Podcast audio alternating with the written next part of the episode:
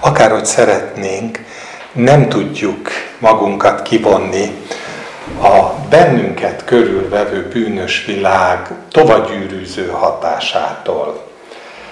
E, mi maradhatunk tiszták, meg mi egyéb, meg, meg ez így nagyon jó, hogyha erre törekszünk, de sajnos mindig utolér bennünket valamilyen hullámverése. Nem feltétlenül mi akarjuk, sőt nem mi akarjuk, de ez nem változtat azon a tényen, hogy mindig minden eseményt két hatalom próbál befolyásolni. Az ördög abba az irányba igyekszik befolyásolni az, eredmény, az, az, az eseményeket, hogy mi valahogy belebotoljunk, ami történik. Az Isten meg mindig abba az irányba, hogy minden egyaránt javára legyen annak, aki szereti őt. Na és ezt a párharcot lehet nagyon gyakran megfigyelni az evangéliumokban is, olyan történetekben, amik látszólag nem kapcsolódnak szorosan össze. Aztán, hogyha kicsit leállunk, elidőzünk, keressük, akkor azt látjuk, hogy elképesztő, hogy, hogy milyen, milyen spirál, milyen összefüggés, milyen tovagyűrűzése van az esemény láncoknak. No, én most, amit szeretnék felolvasni, az egy egyszerű történet, Máté evangéliumának a 14. részét. Egy részét nyilván nem az egészet. Abban az időben Heródes, a negyedes, figyelj, figyeljetek, és kíváncsiak, hogy bennetek eh, létrejönnek ezek a kapcsolódások, ami, ami miatt ez itt ilyen részletezettséggel elhangzik. Abban az időben Heródes a negyedes fejedelem meghallotta, hogy mit beszélnek Jézusról, és ezt mondta szolgáinak. Ez az ember keresztelő János. Ő támad fel a halottak közül, és ezért vannak benne a csodatevő erők. Heródes ugyanis elfogadta Jánost, bilincsbe verette, és börtönbe záratta testvérének Fülöpnek a felesége Heródiás miatt. János ugyanis azt mondta neki, nem szabad együtt élned vele. Heródes szerette volna megöletni, de félt a sokaságtól, mert profétának tartották. Amikor azonban eljött Heródes születésnapja, Heródiás lánya táncolt a társaság előtt, és ez kedvére volt Heródesnek. Ezért esküvel fogadta, hogy bármit kér, megadja neki. Ő pedig anyja tanácsára így szólt, ad nekem egy tálon keresztelő János fejét. A király elkomorodott. Másik evangélium megjegyzi, hogy mert kedvelte, tisztelte Jánost. De esküje és a vendégek miatt megparancsolta, hogy teljesítsék kérését. Elküldte embereit, lefejeztette Jánost a börtönben. Elhozták a fejét egy tálon, átadták a lánynak, ő pedig odavitte anyjának. Azután eljöttek tanítványai, elvitték a holttestet és eltemették. Majd elmentek és hírül adták ezt Jézusnak. Amikor meghallotta ezt Jézus, eltávozott onnan a hajón egy lakatlan helyre, egyedül. Amikor meghallotta ezt a sokaság, gyalog követte őt a városokból.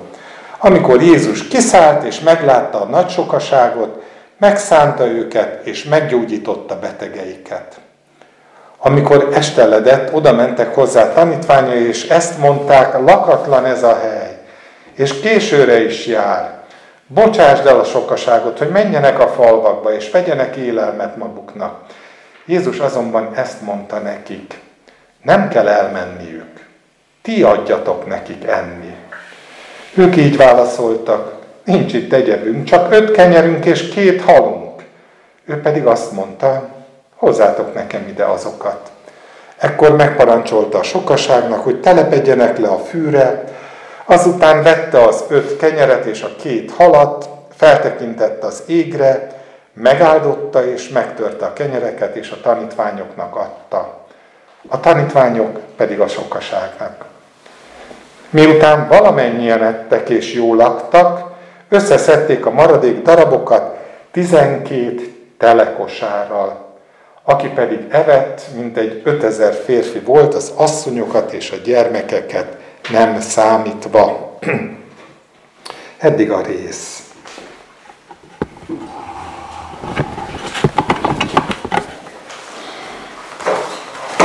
Imádkozzunk!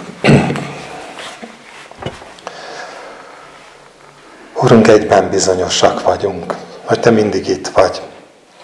Akkor is, amikor hívunk, akkor különösen, mert akkor a hívásra kitárod a szívünk ajtaját, és érzékelteted, hogy Te sose hagytál el bennünket, sose voltunk árvák, ahogy azt Te meg is ígérted.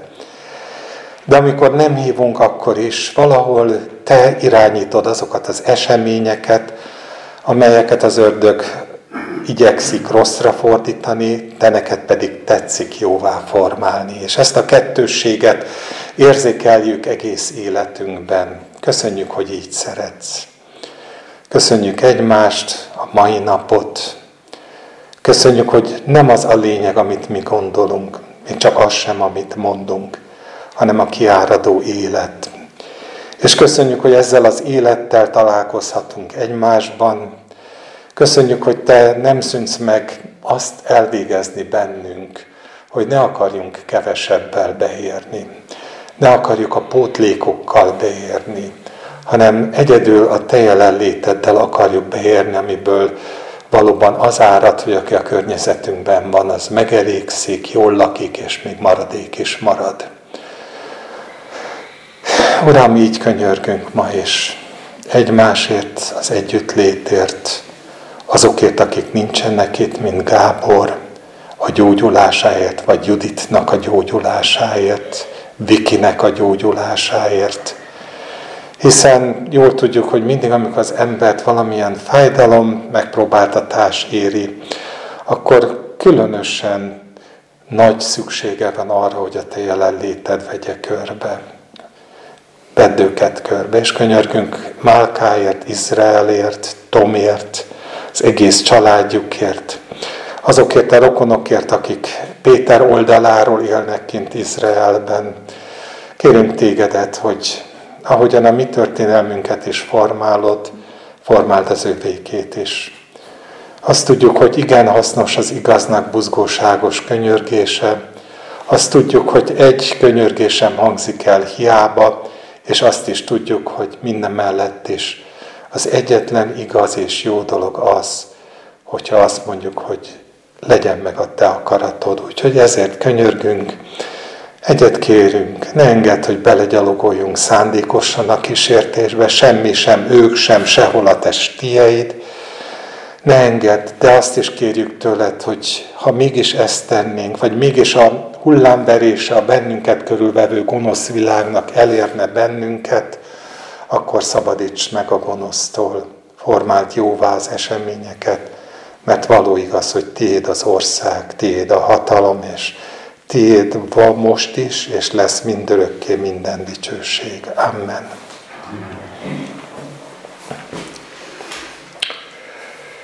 Na ez a keret történet, és fölmerülhet a kérdés, hogy hogyan is kapcsolódik Heródes, meg hogyan is kapcsolódik Keresztelő János, mindahhoz, ami utána történik az 5000 ember megvendékeléséhez. Hát bennem összekapcsolódik. Nem tudom, hogy el tudom-e úgy eh, mondani, ahogyan szeretném. Az első talán az, amit megjegyeznék, hogy nagyon egyszerű mondattal indul. Azzal, hogy Heródest figyelmezteti keresztelő János, hogy nem helyes az, amit tesz. Még csak az sincs mögötte, hogy vigyázz, mert megbüntet az Isten. Vigyázz, mert meg van írva a törvény. Semmi nincs mögötte. Sima, egyszerű állásfoglalása a hívő embernek arról, hogy mi az, ami helyes, és mi az, ami nem helyes. Nem gondolom, hogy keresztelő János tudja, hogy lavinát indít el. De lavinát indított el. És noha tiszteli őt Heródes, tudjuk, hogy tiszteli, tudjuk, hogy időnként kéri, hogy mondjon neki dolgokat, de azért sokkal fontosabb a saját imázsának a megtartása, mint sem az odafigyelés nem tud lemondani arról, amit rosszul tesz, és amikor nem tud lemondani arról, amit rosszul tesz, az azonnal csapdává válik, és nem szépíteni akarok, mert pont azt szeretném ezzel mondani, hogy, hogy mindannyian így vagyunk, és mindenki ezen a világon így van, hogy választási lehetőségek elé állítja Isten, és amikor nem jól választ, akkor lehet, hogy nem azonnal, és nem a fenyegetés, meg nem a ítéletnek a hirdetése okán, de előbb-utóbb tovább gyűrűznek az események, és eljön az a pillanat, amikor esetleg olyan döntéseket kell meghoznia, amivel lehet, hogy a szívem mélyén nem tud egyetérteni, legalábbis nem úgy, hogy ezt mindenáron megtette volna. Ő börtönben akarta tartani Jánost, időnként mondom, el is ment hozzá, de alapvetően az, hogy ide torkolott az esemény, az annak volt köszönhető, hogy a feleség, akit nem szabadott volna neki feleségül vennie, az arra kérte a lányt ezen a bizonyos estén vagy délutánon, hogy kérje el keresztelő János fejét, és Heródes nem tudott ellenállni. Nem tehette meg. A bűnnek az a törvénye, hogy egy idő után nem teheted meg, hogy arcvesztés nélkül eh, kilépjél ebből a körből. Én azt gondolom, hogy nagyon sok hitetlen ember azért marad hitetlen a világon, mert nem tudja fölvállalni az arcvesztést. Azt az arcvesztést, ami társadalmi nimbusz övezi, elismerés övezi, úgy könyvelték el, mint egy okos, értelmes, felvilágosult ember, aki nem hisz az ilyenfajta babonákba, mint ami az, az Istenben való hit. És azt kérdeznék meg tőle, hogy mi van veled? Miért változtál meg? Hát te nem mi voltál ennyire, ennyire ostoba. És bizony fölvállalni azt, hogy de igen, a Krisztusért ostobává váltam, ez nem annyira egyszerű. Tehát az érben van valami tragédia. És tudjátok, Herodes esetében jó, ez egy picit idézőjel, meg túlzás, amit most mondok. De valahol azt példázza, hogy ez akár abba torkolhat, hogy a saját szeretteidet kell feláldoznod. Amikor egy alkoholista nem szabadulva az alkohol fogságából, noha szereti a családját, szereti a feleségét, szereti a környezetét, de ennek az egyszerű figyelmeztetésnek, ami itt elhangzott keresztelő János részéről, és máskor más részéről, másfelé, nem tud legalább annyira hitelt adni, hogy az Úr elé álljon, akkor annak tragédia vége. Egy szerencsejátéknak, amire rámennek a családok, egy, egy, egy drognak, amire rámennek a családok.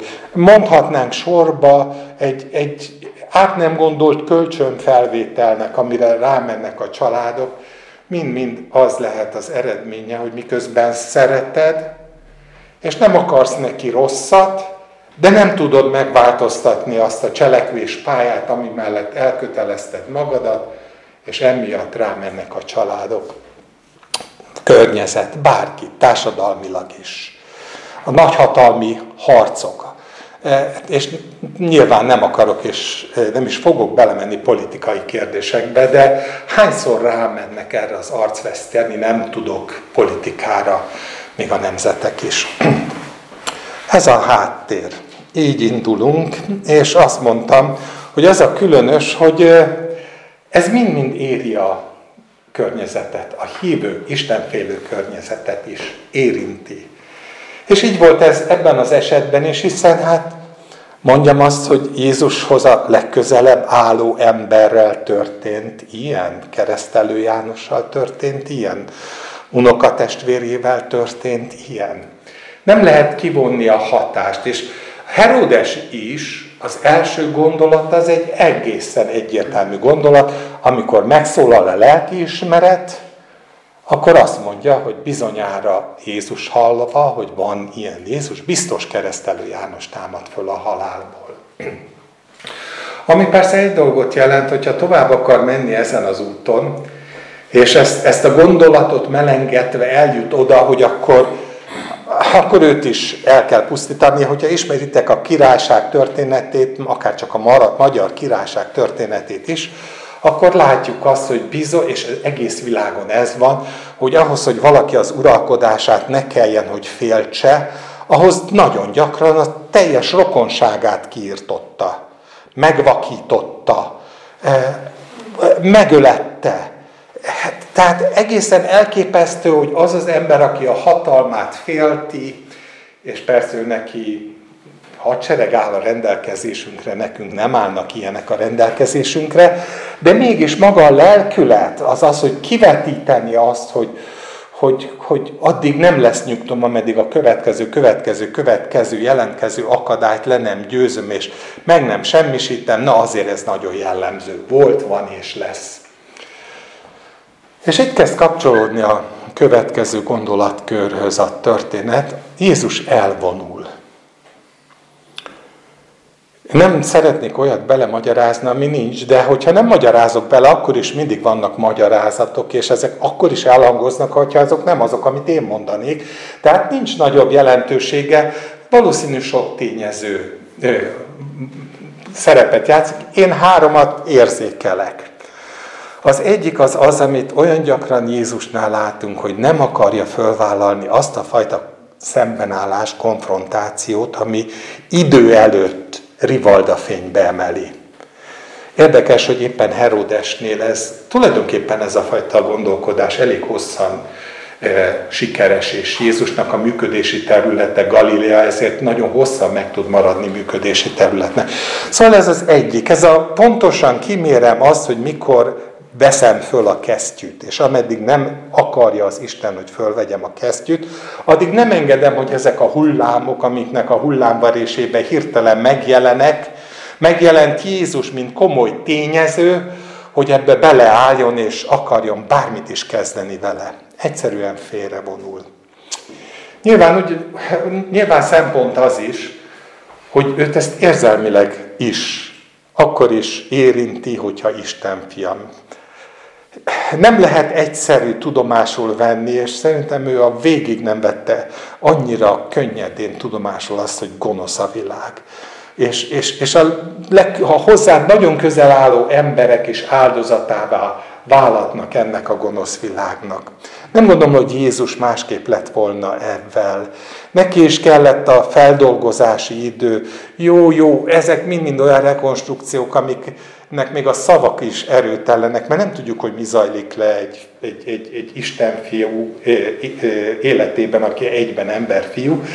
De érzékeljük, hogy fontos volt ez az elvonulók. Mind ahogy nekünk is az érzelmi megterhelődés pillanataiban, ugye marad az a hát egy, most már a túlzás kategóriába, de a sebzett vadnak a, a, a reakciója, aki egy csendes sarokba el, el, elmegy, és, és vagy helyre jön, vagy nem jön helyre, de, de nem akar, nem akar kijönni a sebével. Ez a másik ok, a harmadik ok pedig azt gondolom, hogy ott vannak a tanítványok, akik eh, még akkor is, hogyha ez még nem az út vége, de hát együtt járják az életet, és én azt gondolom, hogy tudatában vannak mindannak, ami történik Jézussal, ahogyan ő földolgozza, tudatában vannak, legalábbis sejtik, ahogyan földolgozza Jézus az eseményeket, és nekik is szükségük van arra, hogy ezt az egészet a helyén kezelve elvonuljanak. Na most ez persze egy ilyen ideális elképzelés, ami jószerével egyetlen ponton se teljesül. Elvonulnak, hajóba száll Jézus, a Biblia azt hangsúlyozza, hogy egyedül lesz, nyilván azt jelenti, hogy a tanítványokkal, de minden nagyobb tömeg nélkül, és mire kikötnek a parton, addigra, hát ahogy ez szokott lenni, már mindenki tud mindent, és már ott van a nagy sokaság. És valahol az első, ami az ember érzékel, hogy Jézus nem tudott, nem tudott elmenni ez elől az esemény elől. Nem tudott kitérni az elől, hogy, hogy, hogy ő neki most is szolgálni kell. Ez nem kérdés, nem alternatíva, nem szabad döntés. Hát szabad döntés, mindig mindannyiunknak minden szabad döntés. De hogyha egy picit a párhuzamokra odafigyelünk, akkor azért azt érzékeljük, hogy Jézusnak természetes volt az, hogy akkor beáll ebbe a szükségbe, ami akkor ott jelentkezett. Mi volt a, hát nem is tudom azt mondani, hogy a titka, de mi, mi van e mögött? Egyszerűen az a teljesen természetes dolog, hogy ott, ahol Isten élete jelen van, ez az élet vákumot képez. És a vákum kvázi beszippantja az embereket. Egyszerűen ott akarnak lenni, ahol az élet van. És nem, nem ez, ez innentől kezdve, hogy mondjam, nem az a kérdés, hogy nekem most van időm, nincs időm, rászánok, vagy nem szánok rá időt. Azt kell, hogy mondanom, hogy ha, ha ilyen szempontok vezérelnek, akkor nagy valószínűséggel nem fog vákum keletkezni körülöttem, és nem fogja beszippantani az embereket, mert én rendelkezek mindazzal a, a, a, a idővel, tehetséggel, beosztással, amivel Istennek kéne rendelkezni.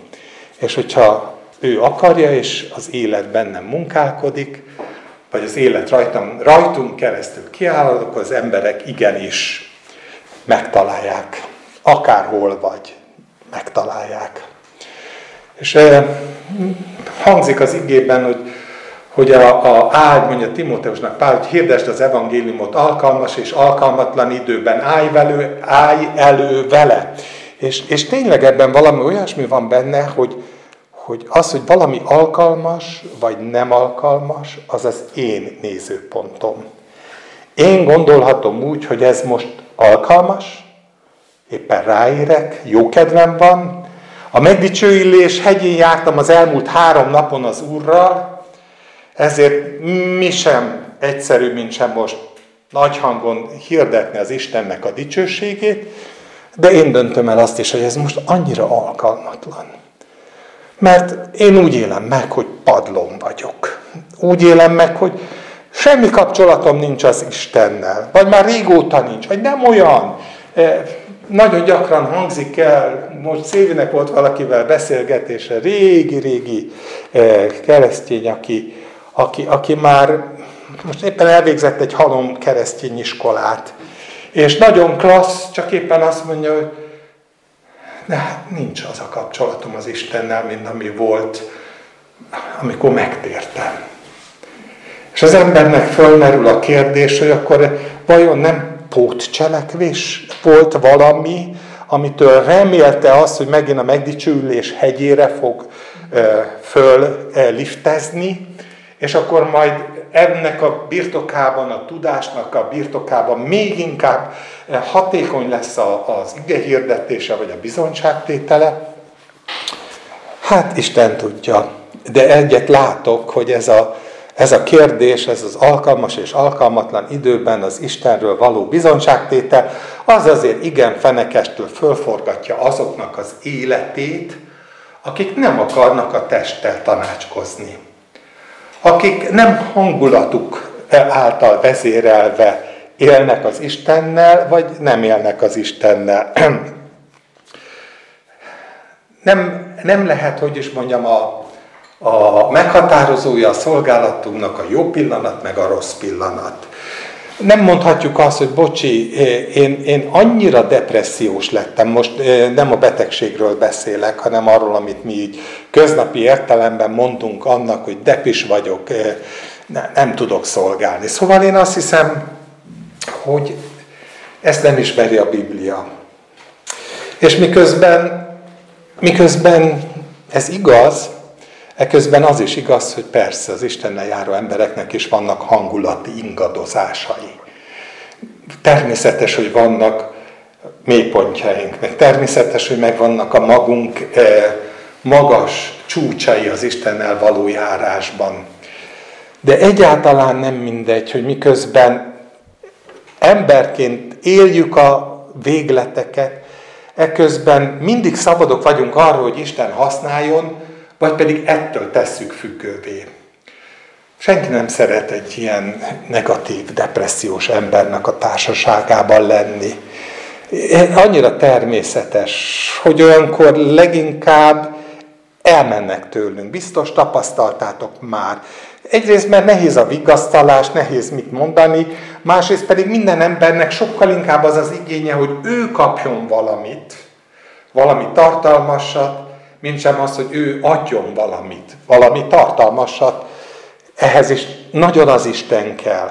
De egy biztos, amit korábban mondtam, hogy amikor az emberben ott munkálkodik az élet, akkor ez az élet vákumot teremt. De az azt kell, hogy ne a mélységeinkre nézzünk, meg ne a magasságainkra nézzünk, hanem hogyha vannak is magasságaink, meg vannak is nehezebb pillanataink, de attól még engedjük, hogy Isten munkálódjon.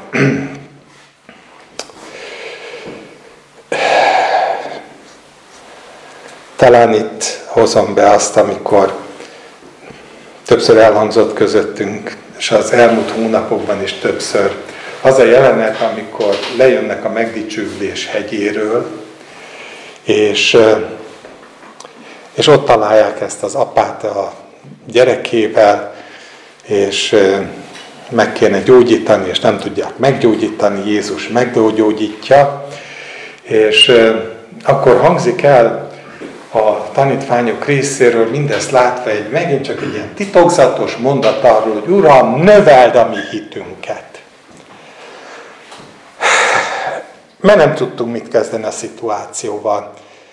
És Jézus akkor elmondja azt a gondolatot, ami, amit nagyon nehéz a helyén kezelni, mert a mondat az körülbelül arról szól, hogy miután kérnek, sovárognak egy ilyen, ilyen jó megoldás, a növelt, hogy nekünk is sikerüljön, meg tudjuk gyógyítani, vagy akármit tudjunk csinálni dolgokat, eljött Jézus azt mondja nekik, hogy ha akkora hitetek volna, mint a mustármag, azt mondanátok, és engedne nektek. És ebben egyetlen egy gondolat sem szól arról, hogy hogy juttok el oda. Csak annyit mond, hogy ha akkora hitetek volna. És többször beszéltünk arról, hogy valahol a gondolat mélyén minél jobban leássuk a mélyére, az van benne, hogy Jézus valami olyasmit közöl velük, hogy a hit növekedésének a titka az az, hogy állj bele Isten munkájába. Ne tanácskozz testtel és vérrel, ne akarjad a hangulatottól függővé tenni azt, hogy mikor mit kell csinálni, hanem akkor, amikor jelentkezik a szükség, akkor már legyél készen arra, hogy betöltsd ezt a szükséget, hogy oda rendelhessen Isten emellé a szükség mellé. És valahol ezt érzékelem abban, ami most ezekben a szavakban ezután jön. Megjelenik a tömeg. Rossz pillanatban jön, ismerjük el. Rosszkor jönnek. A tanítványoknak a kicsit későbbi szavaiból úgy tűnik, hogy nem először egyébként, ha rajtuk múlna, akkor elküldenék. Minél hamarabb elküldenék a tömeget. Gyenge kifogás, hogy Uram, este van, a városok távol vannak, közelség, közeli majorságok is arrébb vannak, nem tudunk amúgy se beszerezni ennyi eledelt egy halom népnek, Engedd már őket az útjukra, hadd élvezzük végre azt, amiért idejöttünk, a békét, a csöndet, a magányt, mert ezért jöttünk. Nem azért, hogy most is szolgáljunk, mi most másért vagyunk itt. Milyen jól struktúrált gondolatai vannak az embernek arról, hogy hogyha egyszer elindulok egy cél irányába, azt ugye nekem ne akassza meg holmi nép, amelyik most igényekkel lép föl. Az a következő etáp azt meg kell tennem. El kell érnem. Nem egyszer csinálnak ilyet a tanítványok, szerintem kicsit belegondoltok, visszaemlékeztek rá, amikor őket zavarja a tömeg, akkor, akkor mindig megszabadulni szeretnének a tömegtől. Ha hozzák a gyerekeket, akkor azt mondják, hogy ugyan már megróják, hogy ne hozzátok a gyerekeket. A felszínen persze mind-mind a tisztelet nyilvánul meg, hogy ne háborgassátok a mester, de a valóságban egyszerűen arról van szó, hogy egyáltalán nem értik, vagy nagyon kevéssé értik azt, hogy Jézus miért van itt. És hogy Jézus nem lehet kizökkenteni azzal, hogy jelentkeznek igények, hanem azokat betölteni jött, nem pedig elküldeni jött. Na szóval itt van ez a tömeg, itt vannak a tanítványok, és szeretnének megszabadulni, és nem tudnak. És Jézus akkor azt mondja nekik, miután itt szépen a kifogásokat elsorolták, hogy tudod, adjatok nekik enni ti.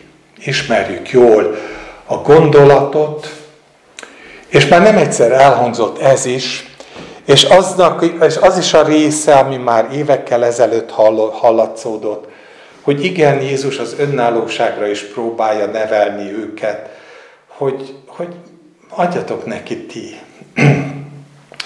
De azért itt most ebben a történetben ennél több. Több is van, mint sem csupán ez.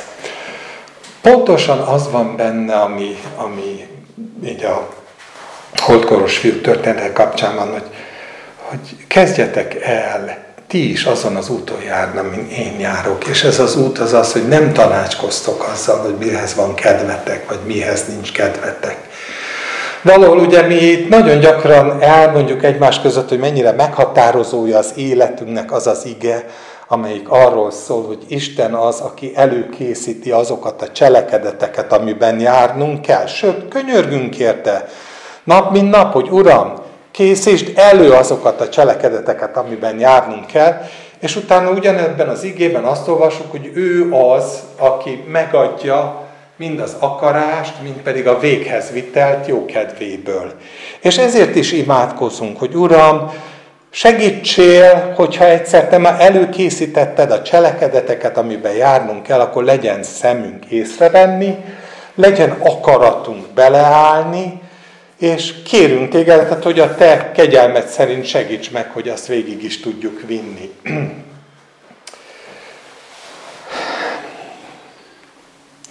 Ha pedig ez így van, akkor azt hiszem, hogy teljesen egyértelmű, hogy, hogy, hogy mennyire más az, amit Jézus tesz meg, amik a tanítványok tesznek. Jézus engedő, hogy megállítsa az élet. Jézus le tud mondani a szabad idejéről, le tud mondani a gyászról, le tud mondani a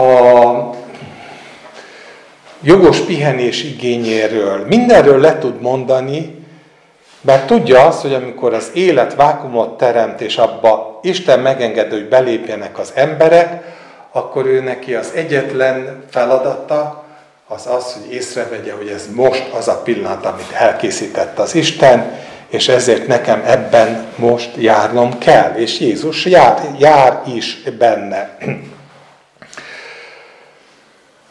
Hát szerintem ez ma sincs másképp, a mi életünkben sincsen másképp, és ezt mi is legalább annyira nehezen vívjuk meg ezt a harcot, mint ahogyan megvívták annak idején a tanítványok.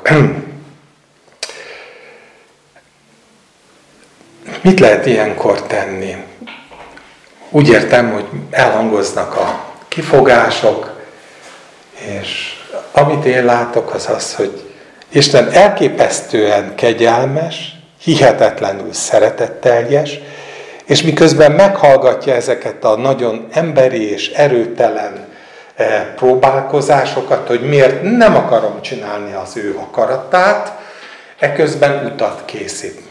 És Jézus nagyon egyszerű elemi lépésekre bontja le a feladatot. Ugye, amikor ezt hallott, hogy adjál neki enni te, akkor no, hogy föltámad benned a appá. Miből? Hogyan?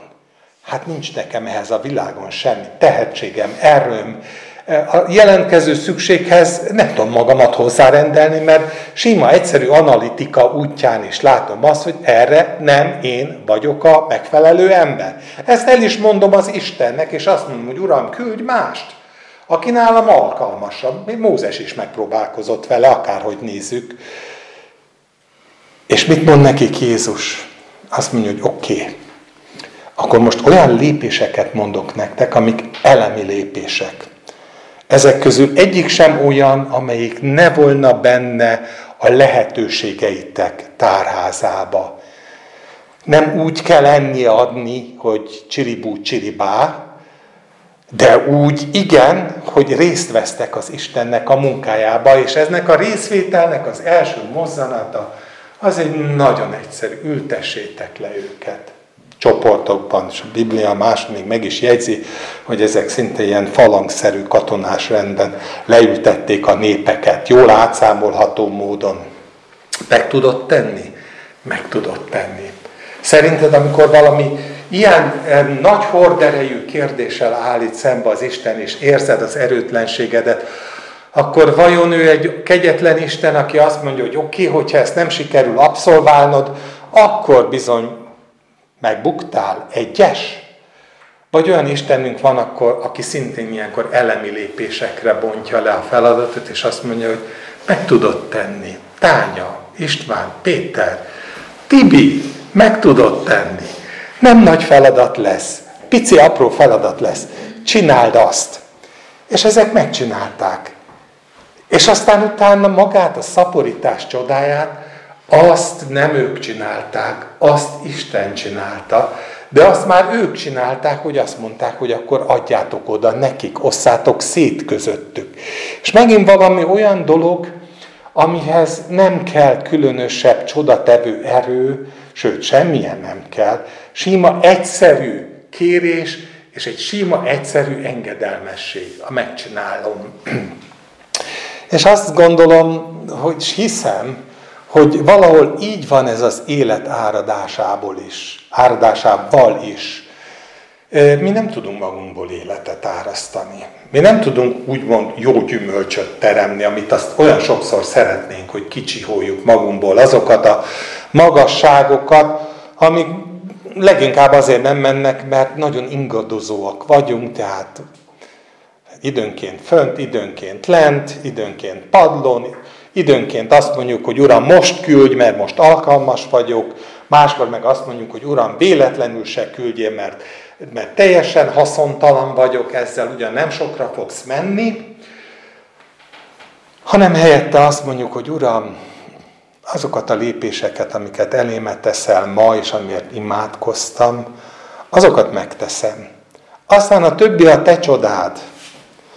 Tudjátok, a Heródes annak idején csak ezt az egy dolgot egy picit komolyan vette volna. Az, hogy nem helyes. Akkor ez az egész esemény sor nem úgy történt volna, ahogyan történt. Szóval tegyétek félre a hangulatkérdéseket. Tegyük félre a hangulatkérdéseket. Ez persze önmagában hit próba, mert ahhoz el kell fogadnunk azt, hogy Isten nem a hangulatunk alapján fog használni bennünket. Ez önmagában is hit próba, mert ez azt jelenti, hogy bizony Isten nem fog megelégedni kevesebbel. Holnap, holnap után és azután sem, mint amit mond erről, hogy figyelj, nem azért történnek dolgok, mert te neked jó hangulatod van, mert most éppen erősnek érzed magad. A dolgok azért történnek, mert én végzem a munkámat, és a dolgok azért történnek, mert te csak annyit tettél, hogy elhatároztad, hogy oké, okay, szívesen asszisztálok. De ez nem több, mint asszisztálás. A munka az övé, az építkezés az övé. De aki asszisztál, az nem mondhatja azt, hogy Uram, Azért nem mennek a dolgok, mert én nekem rossz kedvem van. Aki asszisztál, az semmi más nem tesz, mint mind a segédmunkás elnézést. Amikor, amikor sima, egyszerű, elemi lépésekben azt, mondják, azt mondják neki, hogy hozzá három zsák cementet, akkor elmegy és elhozza a három zsák cementet, és nem mondja, hogy bocsi, én nekem most erre nincsen kedvem. És folytathatnánk számtalan példát, amelyik mind arról szól, hogy bizony a két véglet az vagy figyelek az Istenre, nem tanácskozok testtel és vérrel, hanem csinálom azt, amit az Isten mond, és elfogadom azt, hogy bizony ahhoz nekem nagyon egyszerű lépéseket kell megtennem, és a többi pedig az ő munkája.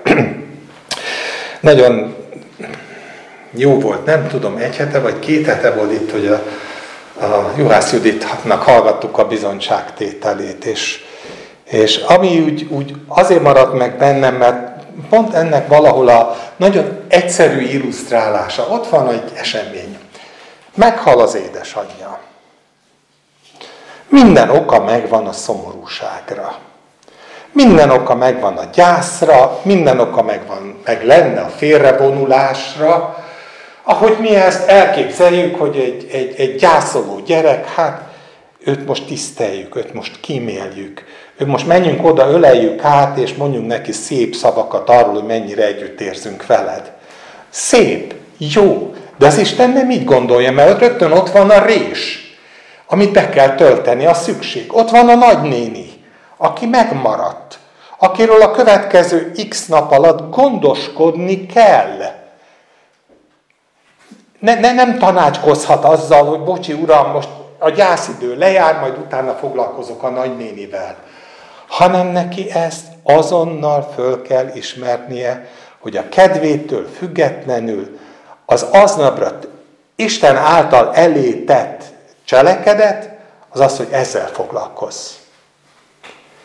És foglalkozott vele. És csak azért említem őt név szerint, egyrészt, mert nagyon közel van, és mindannyian emlékezhetünk arra, hogy ez ilyen dolog, amit ő úgy fejezett ki, hogy beállni a résbe. Másrészt pedig azért mondom el, mert azt hiszem, hogy az életünk, ha egy picit odafigyelünk, pontosan ilyen jellegű döntéseknek a sorozata. Vagy beállok a résbe, és nem azzal foglalkozok, hogy én éppen milyen állapotban vagyok, vagy nem állok be a résbe.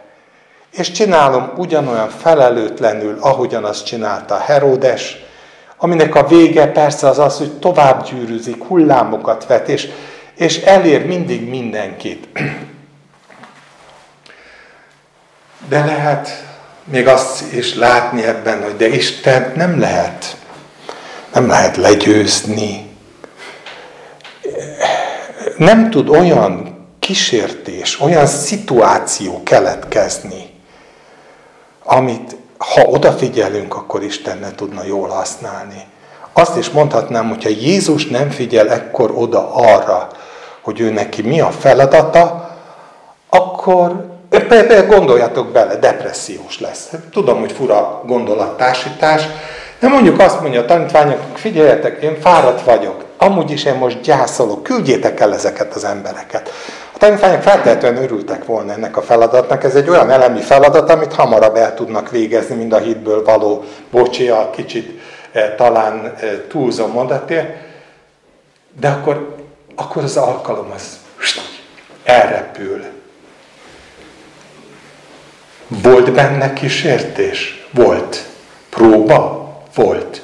Ugyanolyan hitpróba volt. Nem ugyanolyan, sokkal nagyobb. Az egész élete ebben a hitpróba sorozatokon ment keresztül, ahol mindig pont akkor jött az a gonosz ördög, amikor nem kellett volna.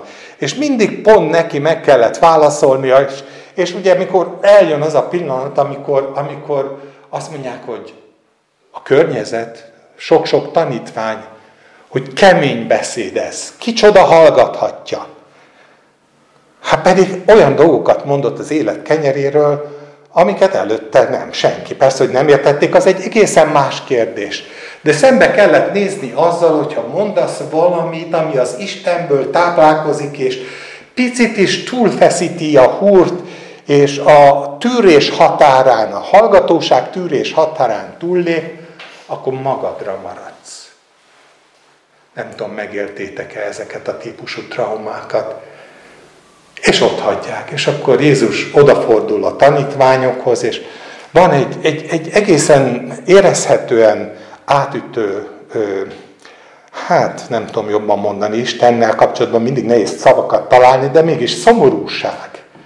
Amikor azt kérdezi, hogy ti is el akartok hagyni? Engem.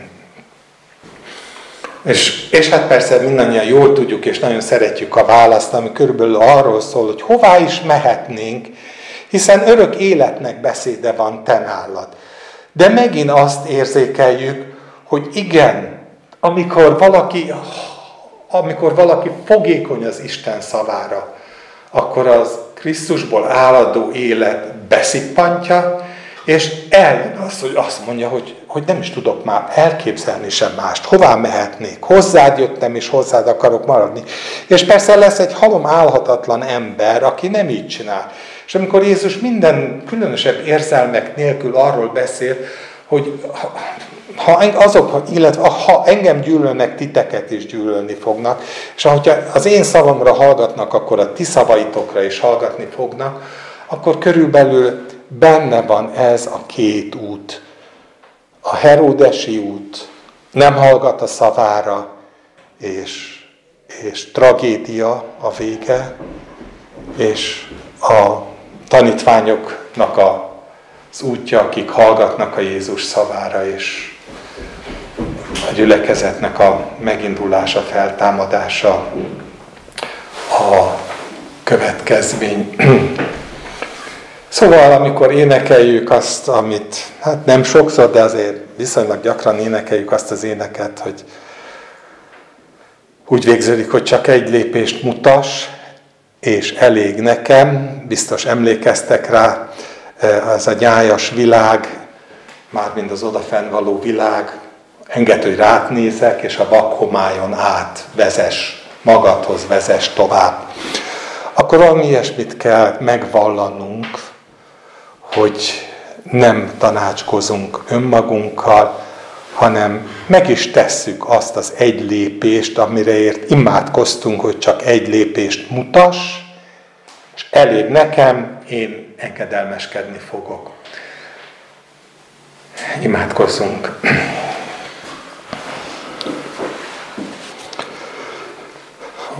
Urunk, Te hallasz mindent. Te jól tudod, hogy mennyire állhatatlan a szív, az enyém is.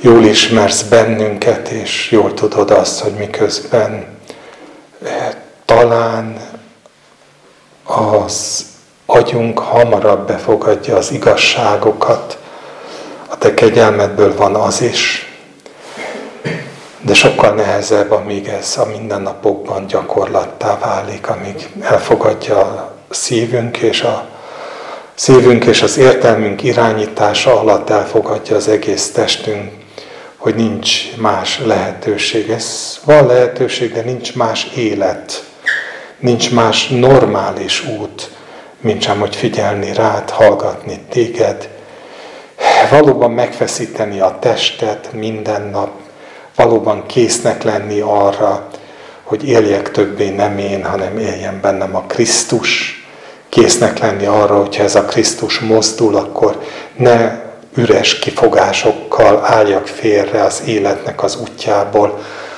hanem hogy mindannyian engedjük, hogy az életnek a szele, a te szent lelkednek a fuvallata sodorjon bennünket újabb és újabb utakra, legyen az a Szerecsen Komornyik példáján elénk táruló járatlan út, vagy legyen az egy Jobbé és egy Cornélius útja, bármilyen út, ami, ami, ami gyakorta találkozik a mi ellen, ellenkezésünkkel, hogy ilyet mi nem teszünk, nem akarunk, nem vagyunk alkalmasak, meg egyébként is szerintünk ellene van a te törvényednek, hanem hogy készségesek legyünk arra, hogy csak rád figyelve azt tegyük, amit te mondasz. Nem ilyenek vagyunk. Bevalljuk, még csak azt se tudjuk mondani, hogy ez olyan nagyon sokszor bántana bennünket. De a szellemünk, a újjászületett lényünk, az igenis tudja az, hogy Uram, milyen az orcán pirulása és tiéd a dicsőség. Úgyhogy köszönjük, hogy ilyen ellentmondások között az életünknek ennyire, ennyire nagyon emberi módon megélt hányattatásai között is vezetsz bennünket, és az ígéret tőled jön, hogy aki elkezdte bennünk a jó munkát, az be is fejezi a Krisztusnak a napjáig.